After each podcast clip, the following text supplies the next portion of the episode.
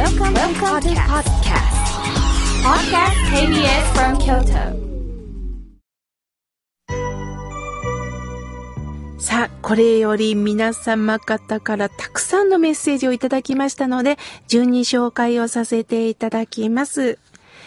えー初めてメールを送ります。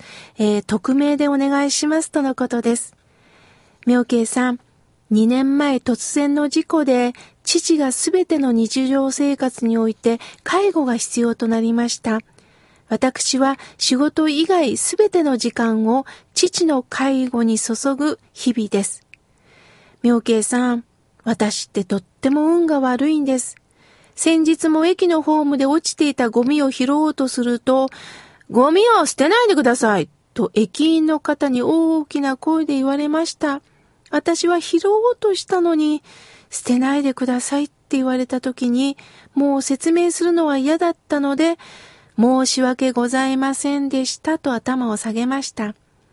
たまに休日に息抜きようと思って友人との予定を入れても、その時に限って父の具合が悪くなり、友人との約束を断りました。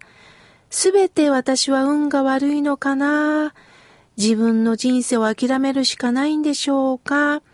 せめて誤解のない日々を送りたいです。とのことです。まずあなたはゴミを拾おうとした。そのことが素晴らしいです。たまたま駅員さんはそれが捨てたように見えたんですよね。でもね、人間ってこちらがこう思っても違った意味で受け取る人っているんです。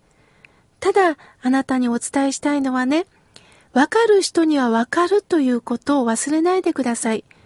駅員さんはそう見たかもしれないけど、他の方は、あ、拾おうとしてるなって見てる方は必ずいるということです。わかる人にはわかるんだということです。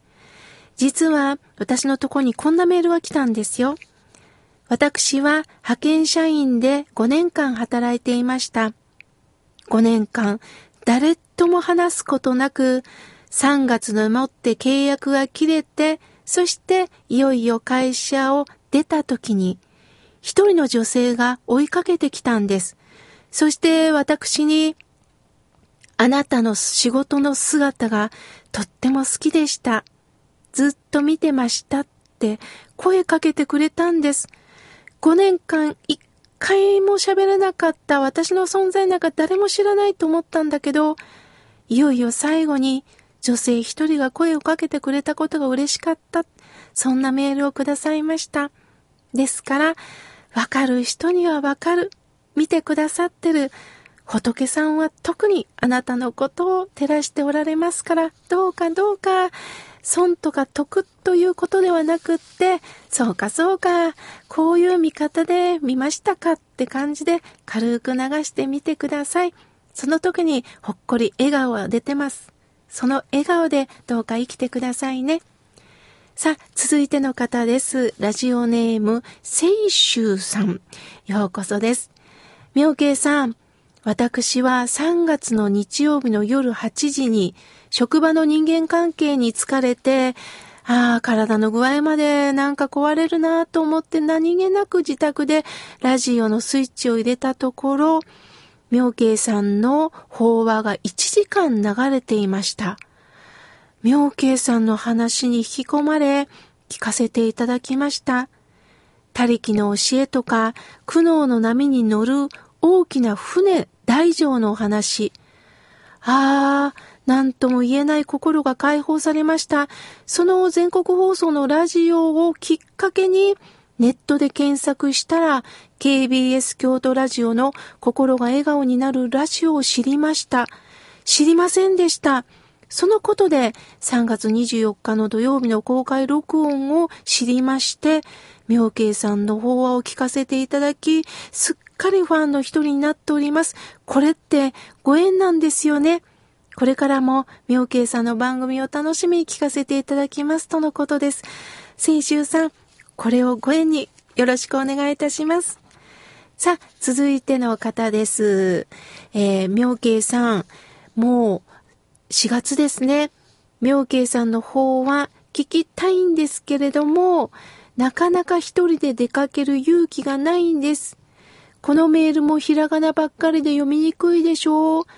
漢字変換ができないんです。とのことです。そうですかそんなことないですよ。漢字も入ってるし、逆にひらがな書いてくれた方が読みやすい時もあります。えー、栄さん、本当にありがとうございます。確かにね、私も法話会とかしてるんですけれども、一人で行っていいですか？とかいう問い合わせがあります。あの、喫茶店なんかの法話会はね、一人で来る方が多いです。町屋の法話会もさせていただいておりますが、一人で来られてね、隣同士の方とお友達になられています。ですからどうか、あのー、行ける時があったらね、またメッセージをいただきたいと思います。さあ、続いての方です。春のお弁当さんから、えー、メールをいただきました。美味しそうですね。家でほっこりしながら放送を聞いております。妙慶さんの番組は疲れた心や体、本当に癒されます。私にはいつも栄養剤になっています。以前病気で幼い我が子を亡くした時、私は法話なんて若い時には思わなかったんですけれども、でも自分の命を大事に生きる喜びがあることに気づいたときに、初めて法話の良さが響いてきました。妙慶さん、スタッフの皆さん、どうか末永くこの番組を続けてほしいんです。頑張ってください。